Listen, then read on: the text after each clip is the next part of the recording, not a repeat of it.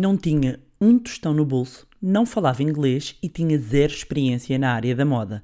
Mas ainda assim, esses três probleminhas, como o próprio refere, não impediram de convencer John Casablancas, o fundador da Elite Model, na altura o maior grupo de agências de modelos do mundo, de que ele era a pessoa certa para levar a Elite para o Brasil.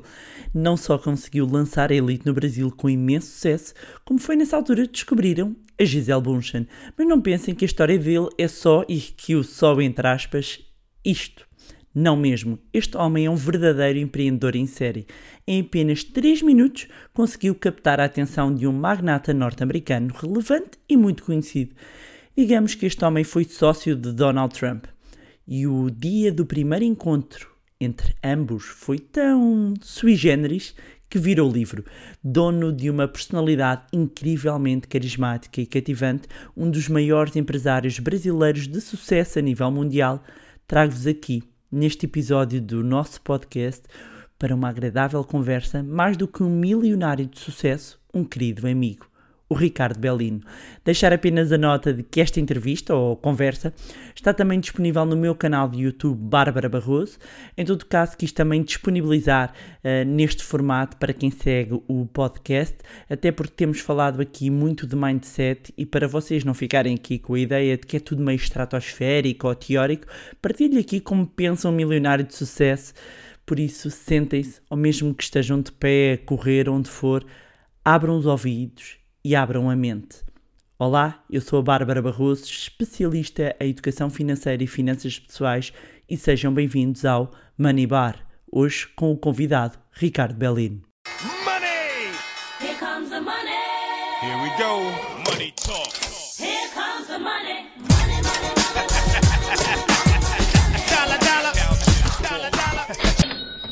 Como eu estava a dizer, hoje temos um convidado muito, muito especial. Uh, é um amigo, é uma pessoa de muito sucesso a nível internacional. Conosco temos hoje Ricardo Bellino. Tudo bem, Bárbara? Olá, Ricardo. Bom dia, tudo Muito bem? Muito prazer por se juntar aqui a nós nesta conversa. Mais que uma entrevista, é uma conversa, não é? é um Vamos conversar sim. aqui. Para quem não conhece o Ricardo, quem não conhece, eu recomendo que comece a seguir o Ricardo nas redes sociais e não só. Quem é o Ricardo Bellino? Bárbara, o Ricardo Bellino é um português, tenho até uma costela portuguesa, então posso dizer que sou português também, mas sou um especialista em fazer sopas de pedra. Conhecido aqui da tradição portuguesa, eu na minha vida tenho é, aprendido e, e, e, desfrutado muito desse desafio, de desafiar o impossível, né? de fazer coisas que a grande maioria das pessoas pensavam que era absolutamente impensável e que não ia funcionar. E eu sempre digo e me lembro da antológica frase de Walt Disney de que ele dizia: Eu adoro o impossível porque lá no Impossível eu tenho muito menos concorrentes. Uhum. E aconteceu comigo, e acontece comigo sempre quando eu tenho uma nova ideia, um novo desafio, e as pessoas me desencorajam quase, dizendo que aquilo não vai dar certo. Felizmente, porque assim elas não vão competir comigo naquela mesma, naquela mesma iniciativa. E eu, enfim, venho empreendendo há muitos anos, enfim, desde a minha primeira grande aventura uhum. empresarial, que foi aos 20 anos ter me lançado no Atlântico, cruzar o Atlântico, morando no Brasil, no Rio de Janeiro, para ir fazer uma visita ao John Casablancas e convencê-lo. Mas eu, queria, eu vou interrompê-lo só porque eu, eu conheci esta história do, do Ricardo, fiquei encantada e acho que merece aqui uma partilha um bocadinho mais detalhada. Okay. Porque hoje em dia o Ricardo é palestrante, é empresário, é investidor uh, uh, mora em Portugal, mas também noutras partes uh, do mundo, é um cidadão do mundo, Sim. no fundo, mas começa do zero. Sim. Ou seja, como é que o Ricardo chega aqui hoje? E eu quero recuar aqui na história deste carioca com costela portuguesa e como é que começou aqui esta aventura do empreendedorismo, qual, qual é que é aqui a primeira experiência de cada empreendedorismo para as pessoas perceberem que há aqui um trajeto, não há aqui eh, privilégios, porque muitas vezes Sim. olha só para a ponta do iceberg, Sim. mas vamos aqui abaixo e perceber o, o trajeto. Então, acho, acho muito válido e, e, quero dizer que de fato houve um ponto de viragem, uhum. né, onde de fato eu consegui sair de uma, de uma dimensão onde eu era aquele jovem inseguro, muito uhum. tímido, que tinha muitas dificuldades de conviver assim com, Com que idade, no, meio sexual na, na minha adolescência, Ok. né? E, e- e aconteceu um fato que foi muito marcante. Eu sempre compartilho com muita graça essa essa experiência. Foi quando eu ia nas festas ah, dos meus amigos, né? E você tinha que chamar e convidar a menina para dançar. E eu tinha um, um defeito que carrego até hoje, não quero me curar desse defeito, que é pensar grande. Então, eu, obviamente, eu já ia convidar a mais bonita da classe para dançar. Bom, eu não era a primeira opção das mais bonitas, então, obviamente, ela me dizia não. E eu, aquilo me tomava com assim, uma forte depressão de assim, o cara rejeitado da classe. E eu já não convidava mais nenhuma menina para dançar e ficava ao lado do DJ. E aí, conversando com o DJ, ele falava: Olha, meu amigo, conversar não dá porque eu estou trabalhando. Bom, o resumo é que eu ajudei o DJ e me tornei sócio da equipe de som. E assim eu entendi rapidamente o mecanismo que eu poderia transformar as minhas objeções e as minhas fraquezas em virtudes. E eu consegui ganhar ali, alçar um, conceito, um, um sentimento de autoestima tão forte e essa autoestima foi o- e é até hoje meu grande combustível para empreender. E esse empreender com entusiasmo, esse empreender com muita alegria, com muita com muita fé nesse, nesse impossível que não existe, ah, mas estar sempre motivado para o meu próximo desafio. E foi, eu acho que esse ponto de viragem na minha vida de não de deixar as des- desculpas para assumir a responsabilidade, mesmo quando essas responsabilidades me impeliam um, um encontro com algo desconfortável. As pessoas têm uma dificuldade de sair da sua zona de conforto. Elas se justificam muito, né? No- o americano chama isso de é, excusability, né? Eu agora uso essa, essa expressão.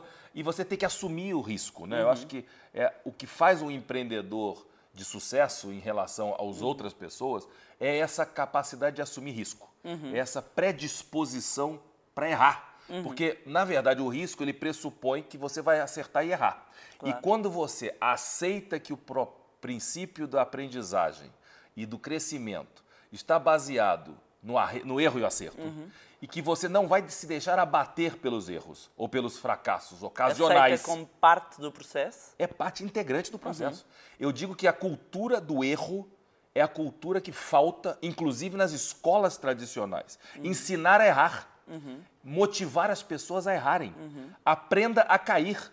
Nas artes marciais, você tem que aprender a cair, senão você se machuca. Claro. Então você tem que aprender a cair. Eu acho que o, o estar aberto a essa noção de que você vai ter que fracassar algumas poucas ou muitas vezes antes de acertar, na minha opinião, se podemos dizer que tem uma ciência ou uma regra ou uma fórmula mágica, é essa. Não é ficar rico rápido. E então, mas era DJ, percebeu então que sendo DJ conseguia superar essa, essa- esses obstáculos e assim eu me expus a um mundo de possibilidades. E naquela ocasião eu comecei a frequentar os desfiles de moda, comecei a fazer eventos e ali naquele período eu tive acesso a uma história fantástica que foi a história do John Casablancas lendo uma revista francesa de moda Para quem chamada não sabe, o John Casablanca. que é o fundador da Elite, a maior agência, o maior grupo de agências de modelos do mundo. E assim eu me encantei com aquela aventura e, e- e acreditei por um segundo que eu podia mergulhar naquelas páginas e sair do outro lado do Atlântico para poder. Mas tinha alguma experiência na área de moda? Nenhuma. Eu brinco que eu tinha só três pequenos problemas naquela época. Eu não tinha um tostão, não falava inglês e não conhecia ninguém na moda. Mas se esses três pequenos problemas fossem suficientes para me convencer de que eu não deveria fazer aquilo, certamente você não tinha me convidado para a gente bater esse papo aqui hoje. É verdade. E o que é que leva, então, quando, quando decide, ok, eu quero apostar, eu quero entrar neste negócio, o que é que fez para. Então tinha esses problemas, não sabia falar inglês, não sabia, não tinha dinheiro, ah, e para se encontrar então com o John Casablanca, estava no Brasil ah, e tinha que viajar para a Europa. Bem, Primeiro eu precisava com- me contactar com ele. Então eu tive que encontrar um jeito, e não tínhamos naquela época, você pode imaginar, na década de 80, não, não havia sido inventada a internet, obviamente não tinha o Google, muito menos ah, os, os- Por, alguma, por algum momento pensou em desistir? Não. No começo, jamais pensei em desistir. Era, aquilo era mais forte do que eu. Aquela, aquela emoção, aquele entusiasmo, aquela, aquele sonho que eu vivia de olhos abertos era, era, era mais forte do que eu. Aquilo me tomava. E até hoje, quando eu me envolvo num novo projeto, é, essa energia uhum. começa a, a, a, fluir dentro de mim de uma maneira que eu não consigo parar. É uma uhum. coisa. Eu queria só que contasse então o detalhe, o que é que fez para conseguir. Portanto, alguém que está numa ocasião em que se calhar muitas pessoas que assistem este vídeo que acham que tudo é impossível, que eh, estão numa situação, eh, eu nunca vou ter acesso àquela pessoa, àquele cargo, àquele projeto. Então, em vez de focar no problema, focou nas soluções. É isso. E então, o que é que fez? Então, como eu sou uma pessoa muito atenta a pequenos detalhes, eu, ao ler a revista, e eu vi que tinha a reprodução de um pôster com as fotos das modelos é, reproduzido uhum. na matéria. E lá em cima tinha o logotipo da Elite. E tinha muito pequenininho o um endereço, um telefone e um telex. Mas não dava para ler, tive que mandar ampliar aquilo numa fotocopiadora e eu consegui extrair dali o número do telex. Então, escrevi um, um, um rascunho em, em português, hum. pedi para um amigo meu mais inteligente traduzir para o inglês e fui no dia seguinte e mandei um telex para o John Casablancas, numa, num correio por hum. parte público no Brasil. Obviamente que ele não me respondeu na primeira vez, na segunda vez, nem na terceira vez. E, obviamente, eu não, falei, não vou desistir até obter uma resposta, mesmo que a resposta seja negativa. Uhum. E assim consegui. E eu entendi que essa troca de mensagens, simplesmente de apresentar ideias, esperar um feedback, não ia funcionar. Então eu dei um outro passo. Eu propus uma reunião. Uhum. Mesmo sem ter a menor ideia como é que eu ia fazer. Primeiro eu queria ter o problema, que era ter a confirmação da reunião. Depois eu vejo como é que eu vou chegar lá. E assim, quando eu propus, eu tive uma resposta, a confirmação de uma reunião. E aí Isso foi quanto tempo? Tem noção? Ainda foram uns meses? Não, acho que entre mandar a primeira mensagem e conseguir essa resposta foram, sei lá, três semanas, duas, três semanas. Persistência. Olha, eu escutei uma frase essa semana que eu achei espetacular, que ela está expressa num quadro que foi o quadro mais visualizado na Feira de Arte da Art Basel em Miami esse ano, que diz o seguinte, em tradução portuguesa: O vencedor, ele é apenas o perdedor que tentou uma vez mais. Então, esse tentar uma vez mais é o que tira nós de uma, de uma estrutura de fracasso ou de desistir para o sucesso. Uhum. É muito simples. É um passo a mais. É aquele uhum. extra mile que você tem que fazer. Uhum. Quando a maioria desiste, você dá mais um passo. Uhum. ali pode estar a diferença do sucesso e do fracasso. Então, e consegue a entrevista, portanto, finalmente consegue a entrevista, não, a reunião, Sim. e não e tem dinheiro. É e agora? Bom, agora eu por uma daquelas sincronicidades mágicas da vida, sai um artigo numa revista brasileira contando da chegada ao Brasil da DHL, dessa grande empresa de remessas expressas de uhum. documentos, e que chegando ao Brasil encontrou uma espécie de oportunidade para acelerar o processo deles, onde eles usavam jovens estudantes que queriam viajar para o exterior de graça e que podiam levar no espaço de bagagem os malotes. Então, o que nós fazíamos era vender esse espaço de bagagem. Então, no fundo, eu recebi o bilhete de graça, só podia levar a mala de mão dentro do avião, mas toda a minha, o meu, a minha franquia de bagagens era da DHL. Okay. Então, eu, eu, virei courier. Então, eu levava os malotes da DHL para o exterior e trazia. Mas foi para a DHL com a intenção da reunião, foi isso? Única e exclusivamente para isso eu fui falar com o diretor da DHL e contei a ele a história e ele ficou encantado. Ele falou: vai ser o meu courier, meu Golden Courier, vai ser o courier isto é exclusivo. É fantástico, isto é fantástico. E, e assim eu comecei e, e, e, hoje, quando faço as minhas conferências, inclusive, ainda trago a minha jaqueta da DHL para contar é, para as pessoas que eu acho que esse momento, né, essa, esse insight, uhum. essa predisposição a tomar essa, esse risco né, uhum. e sair da sua zona de conforto e, e fazer algo que é impensável, né, é o que pode te levar entre idealizar alguma coisa e realizar essa uhum. coisa. E para isso tem um custo, uhum. tem um esforço, tem um sacrifício, tem um se doar para uhum. aquela sua ideia ou aquele seu projeto. E eu, que adoro me expor a essas possibilidades e não quero saber, de fato, aonde está a reta final.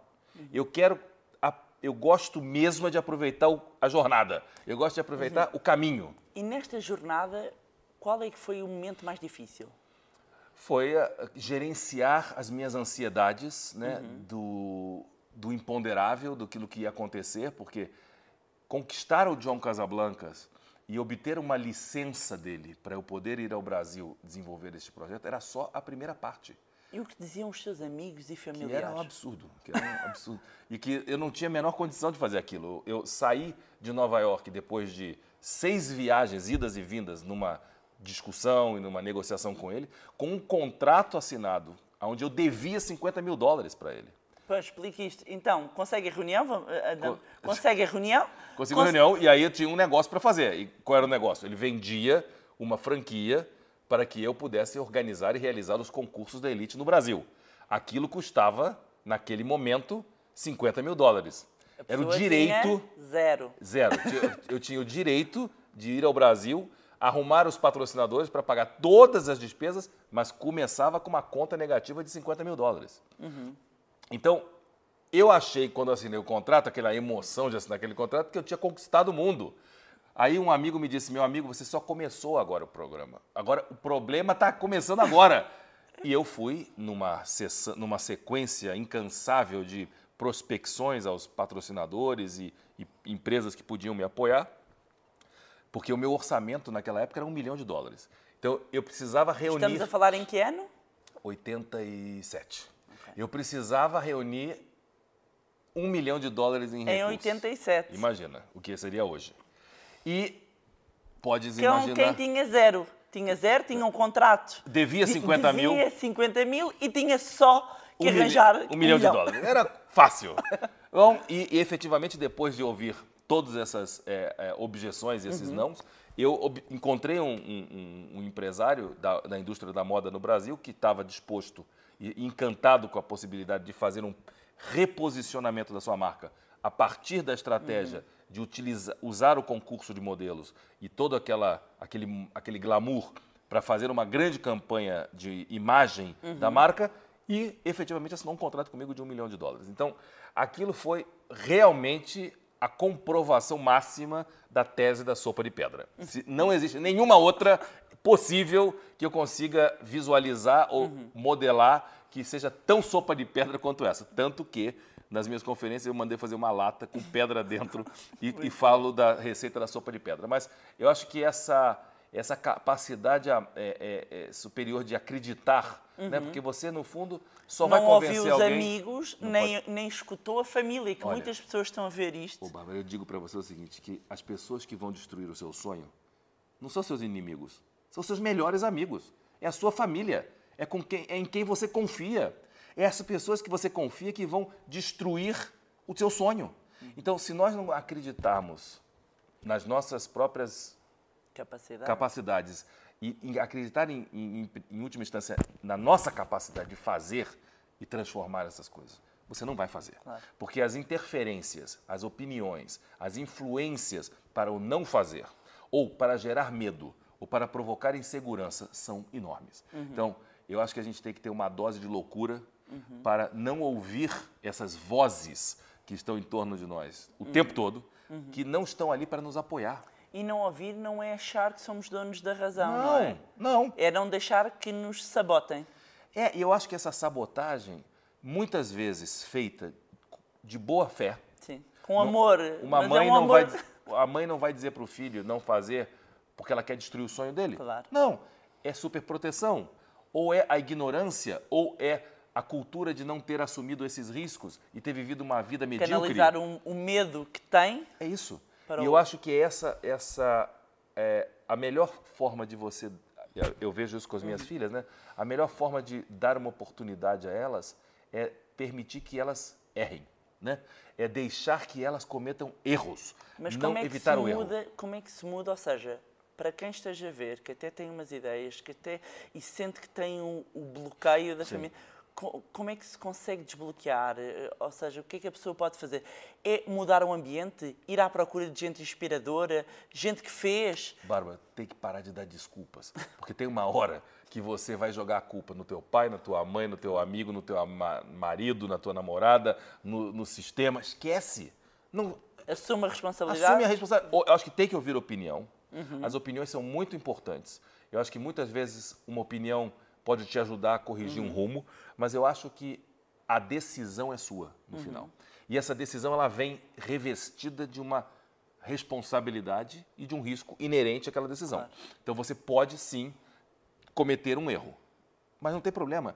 Agora, mais importante do que isso, porque a, a tomada desse, dessa decisão e o risco inerente a essa decisão, ela vem associada a uma outra questão, que é, bom, e se eu errar, que vergonha. O que vão dizer de mim?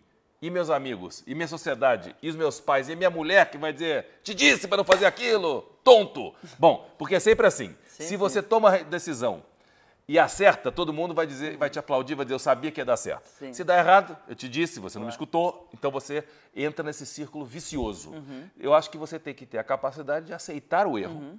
reconhecer que nós falhamos e dizer, querido, so what? Vamos para a próxima. Claro. Porque você já errou quantas vezes na vida? Não errou nenhuma, então, meu amor, eu estou melhor que você. Eu já errei a minha primeira. Então eu vou errar claro. mais nove para acertar na décima. Então é melhor você começar a errar agora para ver se você consegue acertar mais rápido que eu ou chegar junto comigo. É assim a claro. vida. Claro. E, fazendo aqui um, um trajeto, uh, nós estamos a falar aqui, o Ricardo, então, consegue levar, para quem ainda não percebeu, consegue levar a elite uh, uh, o concurso para o Brasil. É um sucesso e é nesse período que descobrem uma supermodelo que é... A Gisele Bündchen pronto, podia estar aqui ao nosso lado, não está, acho, péssimo, acho péssimo, não está a brincar. Mas há aqui mais, pelo menos, dois grandes momentos. Tem a ver com a campanha, um Sim. que eu gostava que, uh, que falasse, um, e depois com um sócio muito especial que teve. Mas pegando aqui na questão da campanha, porque há aqui novamente um marco, portanto, uh, uh, quando atinge um objetivo, o Ricardo rapidamente arranja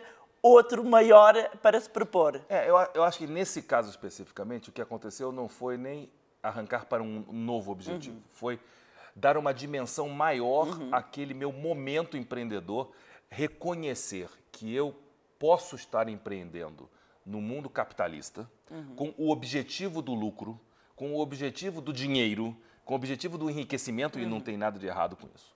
Mas eu como empreendedor, eu entendi naquele momento uhum. que eu poderia usar o mesmo entusiasmo, aquela mesma alegria e garra, para também empreender pelo social, uhum. empreender para outras pessoas, empreender por um propósito maior, que não era simplesmente uhum. o de ganhar dinheiro no final do meu negócio. Uhum. E foi quando eu tive contato com essa grande campanha de promoção a, e chamada de atenção a um problema gravíssimo nos Estados Unidos, que é o câncer de mama. Uhum.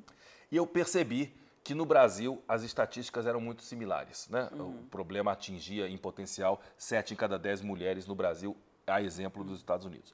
E me pareceu que, na, na, na, olhando aquela iniciativa, onde os líderes da moda americana estavam todos reunidos, usando os modelos mais importantes do mundo, que 90% eram da elite, como outdoors, para chamar a atenção daquele problema tão grave, por que, que não poderia modular aquela iniciativa, levá-la para o Brasil, já que éramos os líderes da moda da beleza no, Estado, no Brasil, e juntarmos esses líderes da moda e fazermos o mesmo movimento? E assim eu fui, comprei duas camisetas na loja do Ralph Lauren, levei para o Brasil e aí começa mais uma uhum. jornada de quebrar as objeções. Nós vamos passar depois aqui uh, a t-shirt que foi emblemática. Sim. Uh, vamos passar depois a, a, imagem e muita gente certamente vai reconhecer porque foi uma Não, é, campanha é, e ainda é e ainda sim, é sim, no sim. mundo inteiro. E o que aconteceu de muito interessante é que eu cheguei no Brasil com aquelas duas camisetas que comprei na loja como qualquer pessoa podia ter feito, com uma decisão tomada. Eu não fui lá para ouvir a opinião de ninguém. Eu falei, vou fazer essa campanha no Brasil. E fui conversar com Tomou o maior... a decisão? Eu tomei essa decisão naquele momento que eu comprei a camiseta. Claro. E quando eu chego no Brasil e eu vou conversar com o principal fabricante de camisetas, de t-shirts no Brasil, ele me fez um elenco de é, explicações do porquê que eu não deveria fazer. Por que, que ia dar errado aquela campanha? Por que, que eu ia gastar uma energia e um dinheiro quando eu podia simplesmente fazer um cheque, fazer uma doação e resolver meu problema de consciência, mas não me meter numa confusão que, ao final do dia, se nos Estados Unidos foram vendidas 300 mil camisetas, ele, ele, desse, ele, assim, ele decretou que a nossa campanha no Brasil ia ser um décimo da americana e ia se vender apenas 30 mil camisetas. Bom, se eu tivesse escutado o maior fabricante de camisetas, não teríamos vendido 14 milhões de camisetas no Brasil. Não teríamos transformado aquela iniciativa, mais uma vez, uhum. daquele maluco brasileiro que comprou duas camisetas, duas, de 15 dólares cada uma, que foi ao Brasil, que fez um movimento nacional de um engajamento maior que inclusive o engajamento americano e que serviu de base para uma franquia global que hoje acontece em mais de 20 países. Então, aquilo para mim foi uma é uma confirmação de que você precisa ter um propósito. Tem que- o teu drive tem que vir acoplado com alguma coisa a mais do que simplesmente só ficar rico. Eu aprendi nesse momento na minha vida que o sucesso ele é uma consequência do seu estado de felicidade. Você precisa ser feliz primeiro para ter sucesso depois.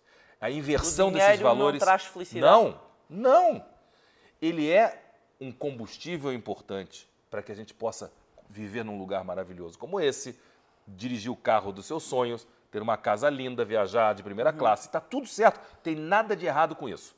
Eu sou capitalista e reconheço o valor do mundo capitalista.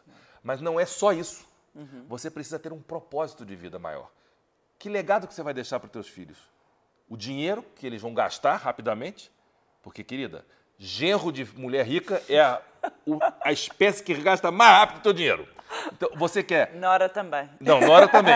Então, assim, você quer enriquecer os herdeiros, que p- dependendo do quanto você vai deixar, vai acabar mais rápido ou mais, ou mais lento? Ou você quer dar a elas a capacidade, ou a eles, a, a resiliência e a consciência de que eles podem se libertar por uma independência, porque eles acreditam na sua capacidade de transformar seus sonhos e as suas energias em coisas fa- fa- É isso fabulosas. que quer deixar às suas filhas? É Com certeza. lugar? Eu acho que essa é a melhor herança que eu posso dar a elas. E essa herança, diferente da herança material, que você só deixa quando você morre e alguém vai ler o teu testamento. O legado é uma herança que você doa todos os dias. Você, se tiver a sensibilidade de entender e aproveitar dessas experiências, você vai desfrutar de uma herança de um pai, mentor e amigo, companheiro, todos os dias. Você não precisa esperar ele morrer para realizar um benefício material. Você pode viver aquela transferência de patrimônio emocional e desfrutar disso enquanto está vivo e os dois juntos. E não precisa esperar e dizer, ah, brigadinho, papai, agora estou viajando de primeira classe porque você trabalhou tanto na sua vida para eu ter essa vida mansa agora. Então, eu acho que... Mas isso são formas de ver o mundo, né? Claro. É a maneira de como você enxerga o mundo. Você quer deixar herança material ou quer deixar legado? Legado. As duas coisas combinadas estão ótimas. N- Não precisa ser uma visão Uhum. Uma ou- poética. claro. Não. Então, eu deixei aqui muita inspiração e muita conta para pagar. Não, não precisamos chegar nesse extremo. Mas eu acho que quando você habilita alguém a ter essa convicção, a ter essa crença, a ter essa capacidade de sonhar, de se alegrar com esse sonho, que se, de, de se alegrar com as suas conquistas, você empoderou os seus filhos, os seus herdeiros, os seus colaboradores na sua empresa, as pessoas que assistem o teu programa, as pessoas que leem as tuas matérias. Nós temos uma responsabilidade. Quando nos é dado concedido o talento de conseguir transmitir com graça, com inspiração às pessoas, a gente tem essa responsabilidade. Então tem que ter muito cuidado, porque as pessoas estão buscando essa mudança, elas estão buscando essa inspiração, essa, essa iluminação, e a gente tem que ter essa responsabilidade de conduzi-las a um caminho que vai aproximá-las desse sonho que todo mundo tem Claro. de ser feliz, porque o final do, a linha linha final final. é ser feliz. E eu aprendi no exercício do budismo uma coisa muito interessante. Pratica É budismo? Pratico não com a frequência que eu gostaria, mas pratico. É, e pratico da melhor forma possível. Todos os dias, no exercício da minha vida, dos meus princípios e dos meus valores. Eu não preciso ir num mosteiro, botar um roupão, sentar e meditar cinco horas por dia para exercitar a filosofia budista. São coisas diferentes. Você pode ir na igreja todos os dias, todo domingo, e rezar para Fátima e ter uma vida desgraçada, fazer tudo errado, roubar os outros, e vai lá e pede desculpa e faz, se confessa e acha que está tudo resolvido. Sim, sim, Isso sim. aí é uma demagogia horrorosa. Isso não resolve na, vida de ninguém. É só auto-engano, né? Claro. Então, eu acho que é essa, na minha opinião, que é, é a nossa, o Uhum. nosso papel nesse mundo. Né? Eu acho que, como pais, mentores, educadores, empreendedores, enfim, qualquer é, é, posição que nos Uhum. é conferida ou que nós assumimos, que permita transformar a vida das pessoas. Eu acho Uhum. Eu que queria isso só, que é queria só pegar aqui, porque quando vocês acham que já têm uma vida preenchida, isto é uma migalha.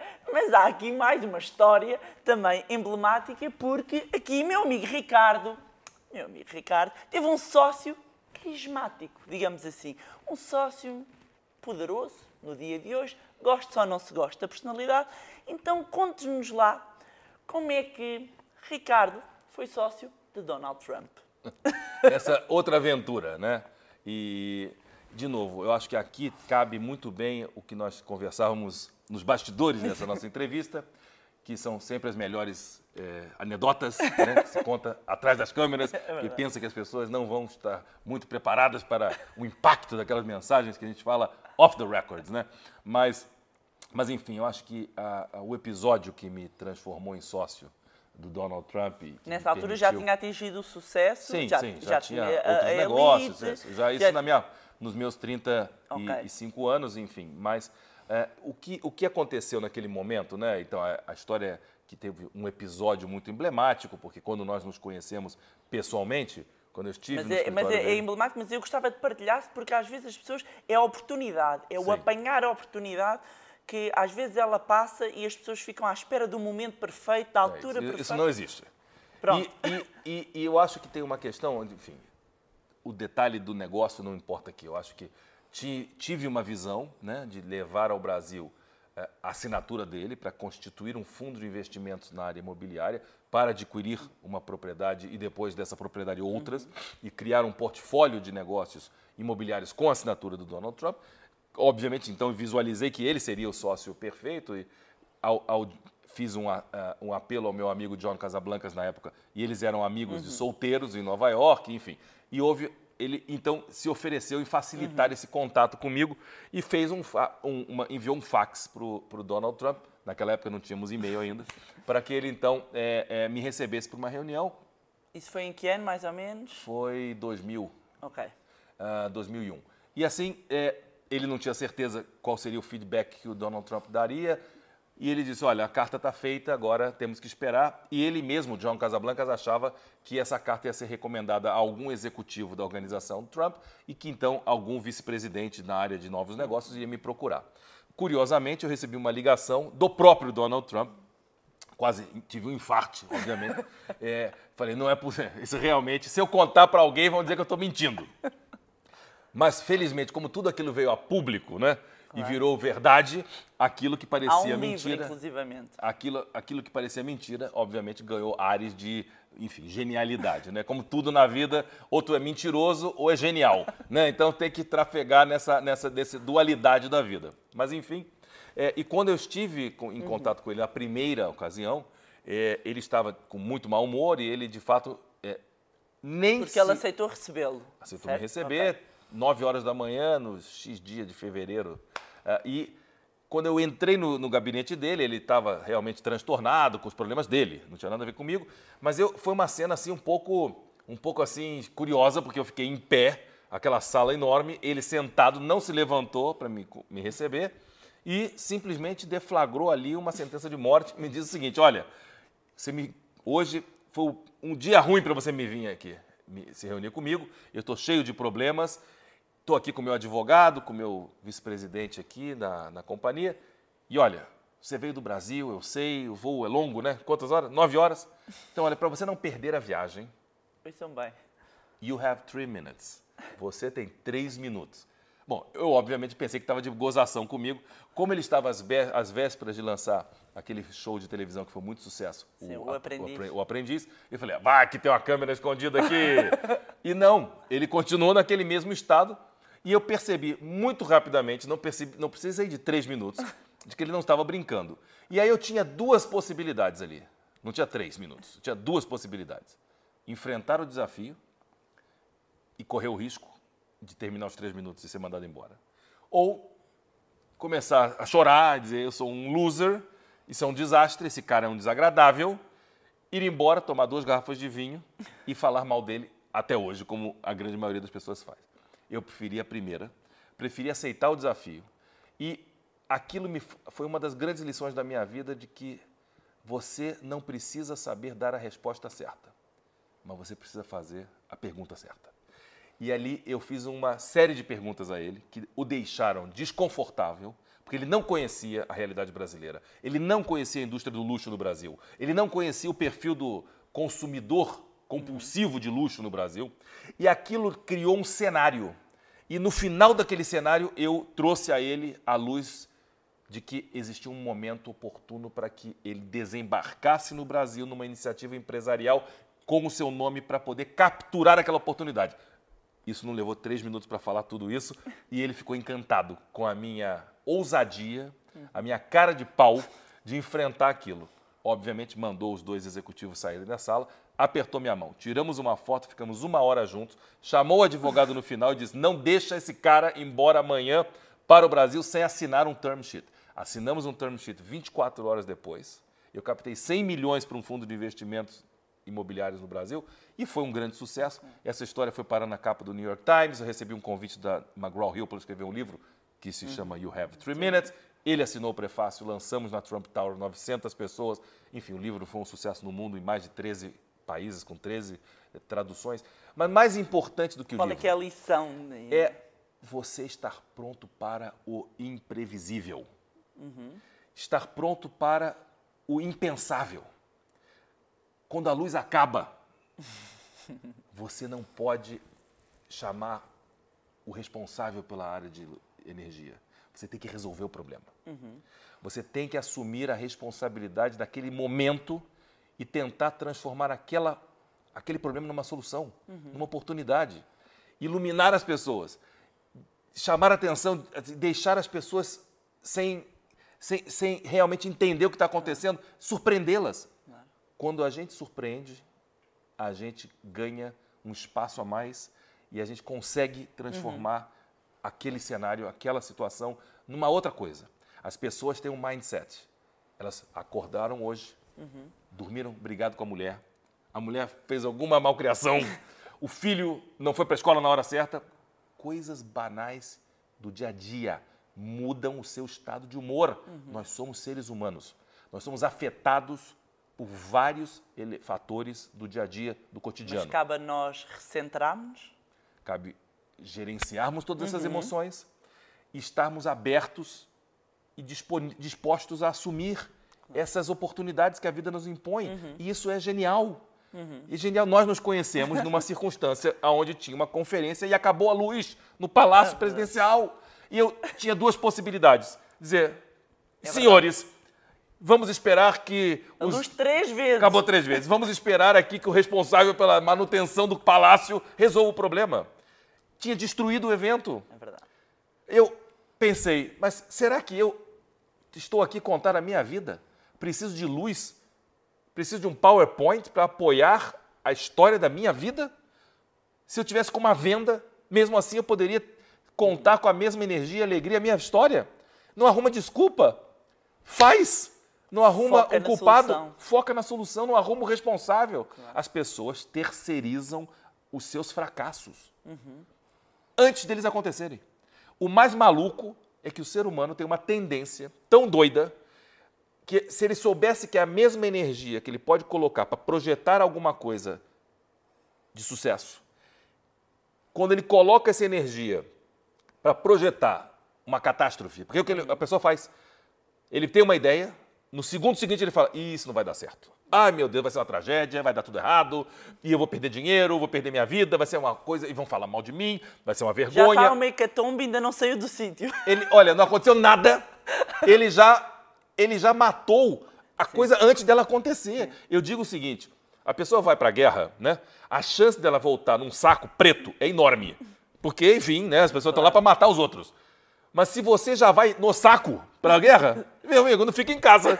Você já está indo morto, você já se matou antes. Bom, e assim vem. é, eu acho que é, cabe aqui a gente colocar. Esse é o meu último livro Claro. ele é uma reflexão desse, dessa questão. Né? É, ninguém é fudido por acaso. Não é maravilhoso? Isto é maravilhoso. Mas qual que é a tese, Bárbara, disso aqui? É que se de fato não existe uma fórmula mágica, um pozinho mágico para o sucesso, para o sucesso rápido, para o enriquecimento rápido, não existe também uma desculpa, uma fórmula que justifique o fracasso. É uma questão de atitude mental. É você permitir sair da zona do que eu chamo de coitadismo. de se ficar reclamando Uhum. e achando e terceirizando os seus problemas para o mundo. É o presidente, é o macroeconomia, é o Donald Trump. Cada um tá- é, o- é é o responsável do- de plantão do momento. Uhum. Então eu, eu faço essa provocação, é uma brincadeira.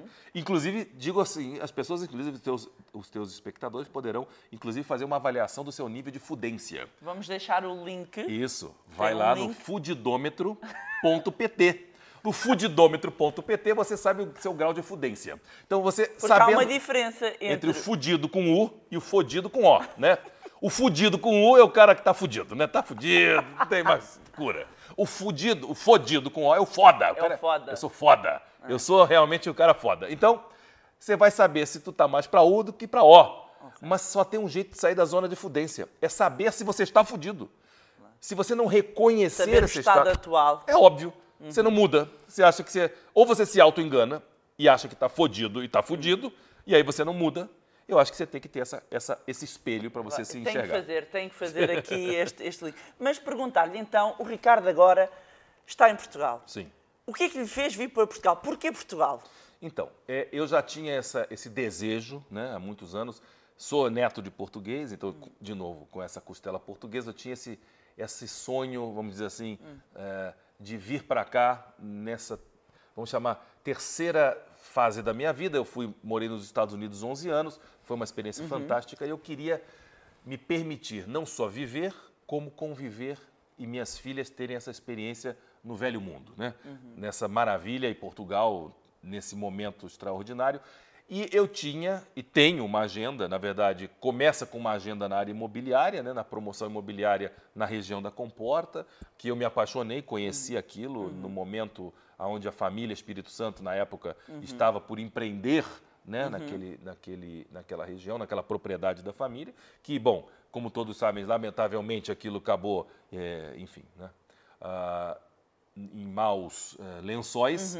E, enfim, mas eu, que sou o sujeito da perseverança total e absoluta, decidi que eu ia encontrar uma solução. Né? E venho nessa Vem com propósito de investimento de investimento, de em desenvolver um projeto único, exclusivo na área de imobiliário. na área imobiliária, naquela região, com foco no, na segunda residência, no turismo de alto padrão, enfim. E essa eu chamo, é a minha fase, a minha saga portuguesa, porque venho enfrentando várias objeções e vários desafios, sem perder, sem esmurecer, sem perder esse entusiasmo e essa alegria, e acho que chegamos ah, a, a, a um modelo, a, um, a um conceito muito eh, interessante, que ainda eh, não é não posso eh, Divulgar, divulgar, mas muito, muito, em Em breve. muito breve, eh, 2020 vai, vai florescer Uhum. essa iniciativa. E ao mesmo tempo, como estou aqui e hoje estou muito vinculado a tudo que tem a ver com a educação empreendedora e a esse processo Porque tem um de programa mudar, que eu também gostava que falasse. é, de acelerar pessoas, né? Uhum. É, eu hoje tenho um relacionamento muito estreito com a Nova, com a escola, Uhum. né? E, e a- e encantado de ver aquele campus, aquela energia daqueles jovens que estão ali, aquele lugar A realmente é um sonho. Business and Economic School em Carcavelos. É. E, enfim, então eu passo muito tempo no Brasil ainda, então eu viajo todo mês para o Brasil, tenho negócios na área de educação no Brasil, mas é, esse, esse retornar a Portugal, né, esse sentido de estar aqui e de, de voltar e de, de ir e voltar, me alegra muito e, e- e eu, de fato, busco ter cada vez mais é, âncoras em Portugal que justifiquem a minha permanência mais longa. Isso aqui me inspira muito e, e eu sinto assim uma alegria imensa de poder estar aqui, empreender aqui e inclusive tenho visto e, e sendo provocado por muitos é, novos amigos é, de, de- de perceber que essa alegria que eu tenho, esse atrevimento, né, essa forma de, de enxergar o mundo de uma maneira diferente, não é melhor, não é pior, é diferente. Ela pode ajudar, ela pode libertar as pessoas de determinados modelos antigos ou modelos que não funcionam mais, né? E, e- e permitir que as pessoas se reinventem, e as pessoas re- pensem a sua vida, a é maneira isso que de faz fazer no as programa coisas. É. Acelerador de Pessoas. É a que mudança um programa, de mindset. É um programa, no fundo, de mentoria, É, não é? é. E de aceleração em parceria com a Nova Isso. e em que o programa decorre durante. É, uma- na verdade o programa tem dois módulos, Uhum. né? Ele tem um módulo que acontece em Carcavelos, em Portugal, no, no já campus da Nova. uma, uma edição. E agora, e as pessoas, desculpe, Uhum. as pessoas dentro desse ambiente têm acesso a o mais moderno em estratégias de deal making, enfim, né? Tudo aquilo que eu, de uma forma empírica, venho aplicando na minha vida, É importante ter um mentor, na sua opinião. fundamental. O Ricardo tem algum? Tenho. Tenho. Sempre tive e continuarei tendo, porque eu acho que essa troca é muito importante. E o mais interessante é que o seu mentor não necessariamente precisa ser mais rico que você, mais velho que você, mais inteligente que você. O seu mentor, e hoje eu me permito que a minha filha mais nova seja minha mentora. Eu exponho a ela minhas ideias e eu escuto o feedback. Porque o mentor é aquele que pode te dar um feedback. Você tem que ouvir as pessoas sem preconceito e sem idealizações. A gente idealiza modelos e idealiza figuras que podem ser nossos mentores porque eles atingiram determinado sucesso.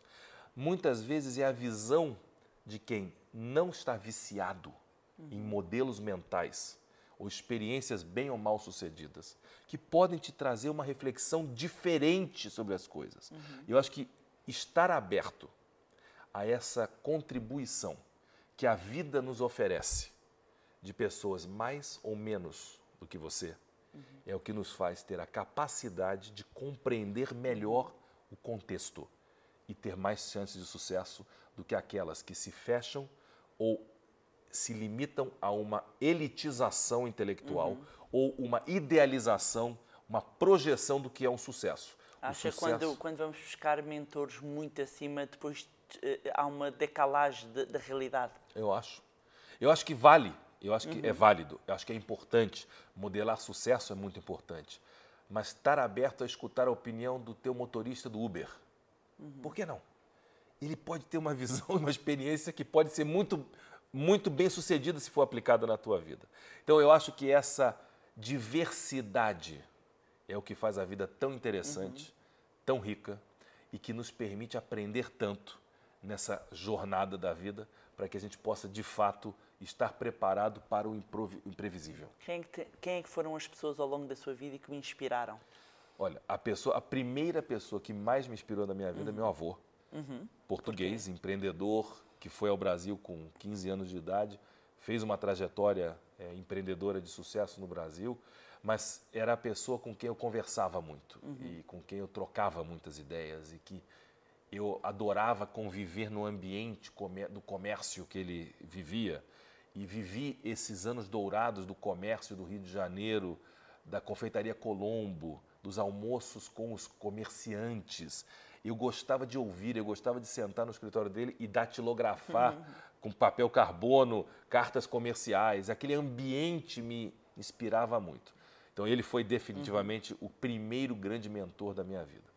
Depois, é, certamente o John Casablancas foi, é, de fato, o meu grande amigo, é, uma pessoa que me permitiu ter acesso a um mundo de possibilidades que eu não conhecia. Ele me, ele me permitiu me permitir essa libertação. Não foi ele que me deu isso, eu conquistei, mas ele me abriu uma janela e eu pulei da janela. É, e essa experiência me foi muito é, valiosa. E mais do que isso, aprender que nessa, nessas, nessas mais de três décadas de amizade, é, mais do que o dinheiro que nós ganhamos juntos, mais do que o sucesso que nós colecionamos, mais do que as histórias fantásticas que nós contamos na imprensa, ou na televisão, ou nos livros, foi a amizade, a cumplicidade. A cumplicidade que permitiu que no momento da morte ele me convidasse para ser o responsável pelo último empreendimento da sua vida, que era o seu funeral. E ter o privilégio de poder ser esse agente de transferência de um amigo numa dimensão para outra. E cuidar desse amigo e cuidar da família desse amigo naquele momento. É quase reassistir uma, um filme que eu assisti com ele, que para mim é maravilhoso, que chama-se The Bucket List.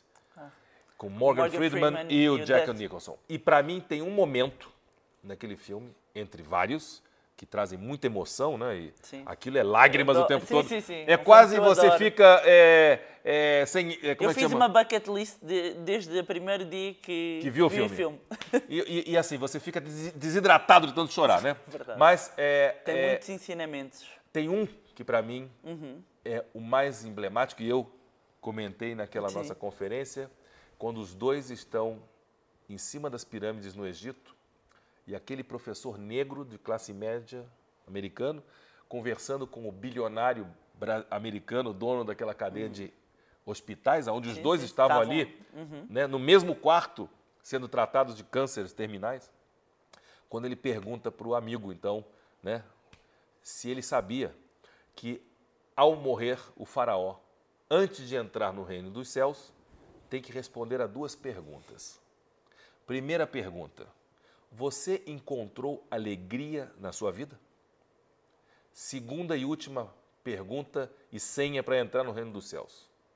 A sua vida permitiu promover alegria na vida dos outros? Did you bring joy to others' life? Então, querida, se você não puder responder sinceramente essas duas perguntas, ou não tiver resposta, um, sua vida ainda não está nem no meio. E segundo, você vai entender que realmente o sucesso só acontecerá na sua vida profundamente e honestamente se você encontrou esta alegria na sua vida e na transferência dessa alegria na vida dos outros. Do contrário, é um auto-engano, é uma mentira e não é sucesso. E que ensinamentos? Para terminar, deixava-lhe só aqui umas, umas perguntas. É, olhando para os investimentos na sua vida, quais é que foram assim os melhores investimentos e os piores investimentos e porquê? Bárbara, eu acho que, assim, eu venho de uma, de uma família e de uma educação muito tradicional e, e eu tinha um avô, né, que era muito apegado ao imobiliário, né? E eu me lembro que o meu primeiro investimento eh, relevante na minha vida, bom, na verdade foram dois que eram importantes para mim. Um era o meu primeiro carro, que para mim era o- a conquista da minha liberdade, né? Isso foi eh, uma alegria que eu não posso te dizer a emoção que me deu. Mas Imediatamente depois, e por conta do sucesso do meu, do meu empreendimento, foi comprar minha primeira propriedade imobiliária aos 22 anos. Eu tinha uma propriedade numa região fantástica no Brasil, em São Paulo, que eu comprei. Então, primeiro foi esse meu primeiro investimento foi, Foi a conquista, foi, foi a mais co- do que é, é mais do que o material. Né? Essa conquista vem sendo para mim muito importante e eu tenho repetido isso. Né? Aumenta a dimensão, o, tamanho do, do brinquedo aumenta, é mais caro. Onde é gosta de gastar dinheiro? Ou seja, não tem problema. Qual é que é, começar eh, eh, por perguntar, qual é que é a sua relação com o dinheiro? É saudável? Ela é muito saudável. Ela, ela não é uma relação de, de, de- de acumulação. Ela é uma relação de me permitir é, é, é, continuar na minha jornada. Né? Então, obviamente, o que faz a diferença é que eu tenho mais é, milhagem, né? O, di- o meu dinheiro me permite ir mais longe. Né? O que me importa é isso, é poder Mas ter o- mais o que é que- autonomia. O que, o que é que gosta, o que é que lhe dá prazer gastar dinheiro? Olha, Bárbara, eu gosto, de, eu gosto muito de viajar. E, e essas viagens eu sempre combino muito é, novos desafios, né? novos projetos e, enfim, e, despru- e desfrutar. Eu adoro é, o bom vinho, as boas viagens, os bons hotéis, os bons voos, né? Então, assim, eu tenho uma vida muito confortável, felizmente, por tudo que eu pude empreender na minha vida, mas eu não tenho esse apego ao dinheiro. Eu não tenho, de fato. Eu, e eu me sinto bem por não ter esse apego. Ele, ele é muito importante porque eu tenho, vamos dizer assim, um, um grupo grande de pessoas que dependem de mim, Claro. né, na minha família. Então, eu, eu sou responsável por aqueles que cativei, né? Claro. Então, eu tenho, que, eu tenho que responder a essa responsabilidade. Mas eu tenho uma relação muito saudável. saudável eu acho que ele é um veículo para me che- fazer chegar em algum ponto. Não, e, e, porquê da questão? Porque muitas vezes as pessoas, às vezes querem o sucesso, mas diabolizam quem tem dinheiro. Isso, e a, a questão é como é que nos tornamos em algo que desprezamos. É, é incoerente, é, é contraditório. Não é? É porque muitas vezes há aquela. eh, Sempre que eh, há uma cultura de que se a pessoa chegou a um ponto de sucesso é porque de certeza que teve ali um esquema.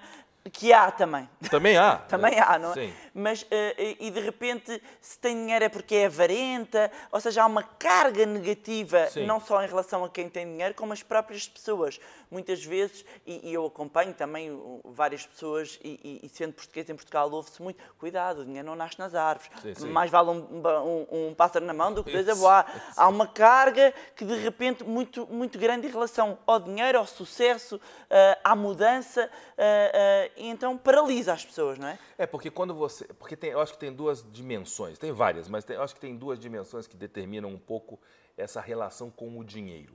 Existe o dinheiro conquistado como resultado de empreendimentos, de projeções que você faz e desenvolve e empreende, e é o dinheiro especulativo. O dinheiro especulativo ele vem com zero carga emocional, ele é puramente mercenário, ele busca e visa só o dinheiro a qualquer preço. É a ganância, é aquele dinheiro frio. Mas Que não acha bem. que há, por vezes confunda a ganância com a ambição? Às vezes há quem confunda, não é? Mas é porque você tem que discernir. A ambição, a motivação, o incentivo, o pensar grande é perfeito, tem nada de errado em pensar grande. Agora, a ganância ela tem uma diferença. Na ambição, você projeta, desenvolve, traz pessoas com você, sonha junto. A ganância, ela é o conquistar a qualquer preço, pisando nos outros, independente do objetivo final De forma egoísta. egoísta e canibalista e, e- e realmente numa deturpação total, onde os valores entre as pessoas não têm nenhum valor. O que- se eu quiser alguma coisa e você estiver na minha frente, eu vou passar por cima de você. A- não, eu não vou ter nenhum sentimento de solidariedade ao prejuízo que eu posso causar em alguém quando eu estou orientado num processo E é de ganância. fugir dessas pessoas tóxicas. Eu acho. Eu acho que isso é, é- Estar nesse ambiente é para quem não tem opção. né? Uhum. Ou, se, ou se faz, ou se conta uma história. Eu, felizmente, posso escolher esses ambientes e essas pessoas Mas as nós podemos sempre escolher quem está ao nosso lado. Podemos escolher, mas não podemos é, é, impedir que elas se aproximem Uhum. E temos que aprender a conviver com essas pessoas tóxicas e saber, por um lado, nos defender e, por outro lado, por incrível que pareça, tirar o melhor dessa experiência. Porque mesmo um sujeito desse tem alguma coisa a contribuir, nem que seja nos ensinar o que nós não queremos para nós. Se tivesse de deixar uns conselhos finais para quem quer empreender, para quem, para quem quer começar no mundo dos negócios, ou então empreender no, no seu próprio trabalho, ah, ahm, que conselhos é que daria para quem está ali preso e quer dar o salto e não consegue? Bárbara, se eu pudesse resumir isso e, de novo, vou é, acessar uma provocação que eu fiz naquela nosso primeiro encontro, é que, especialmente quando você fala sobre educação financeira, min- mindset do dinheiro, né? Eu acho que as pessoas têm que se permitir a fazer uma avaliação do seu portfólio de ativos emocionais O que, que é isso? quem eu sou hoje. Como é que está o balanço das minhas contas em relação ao amor, à amizade, ao social, à saúde, coisas que têm a ver com a nossa felicidade. Você está em dia com a sua contabilidade? Você está equilibrado? A sua vida traz a você, ou a vida que você promove para você mesmo, te traz esse benefício? Porque se você não conseguir responder isso, se você não conseguir visualizar isso, se você não conseguir reconhecer que a forma como você enxerga o mundo não é a melhor, não te traz o melhor resultado, você não vai conseguir empreender com sucesso. Porque é uma luta interna diária. Você precisa parar, e eu digo que no programa de aceleração de pessoas, você precisa saber o momento de desacelerar. Eu brinco de que se você quer chegar rápido em algum lugar, vai devagar. Não precisa sair correndo. Saber a sua, o seu ritmo, a sua velocidade, a sua verdade, quais são os seus propósitos de vida, quais são os seus valores. Você quer empreender mais um negócio? Ou você quer fazer um negócio que vai transformar a tua vida, a vida da tua família, a vida de um contexto de gente? Você quer empreender para deixar um legado? Ou você quer empreender para ganhar uns cascalhos que vão gastar, ou você mesmo, e você não vai ter sustentabilidade na sua vida. É uma opção que você tem que fazer. Eu não conheço essa outra. Eu nunca vivi, as minhas escolhas foram diferentes. Uhum. E não são melhores ou piores, são diferentes. E eu estou feliz com as minhas escolhas. Eu, isso me traz felicidade. Eu só posso dizer e defender e promover aquilo que eu acredito e eu vivo todo dia. Quer empreender com sucesso? Busque a sua felicidade. Responda a pergunta que foi feita em cima da pirâmide. Se você não encontrou felicidade, ou se a sua vida não trouxer felicidade para as pessoas, repense a sua vida e comece hoje, porque hoje é o primeiro dia da sua vida. Muito obrigada, Ricardo. Fica aqui uma mensagem fantástica.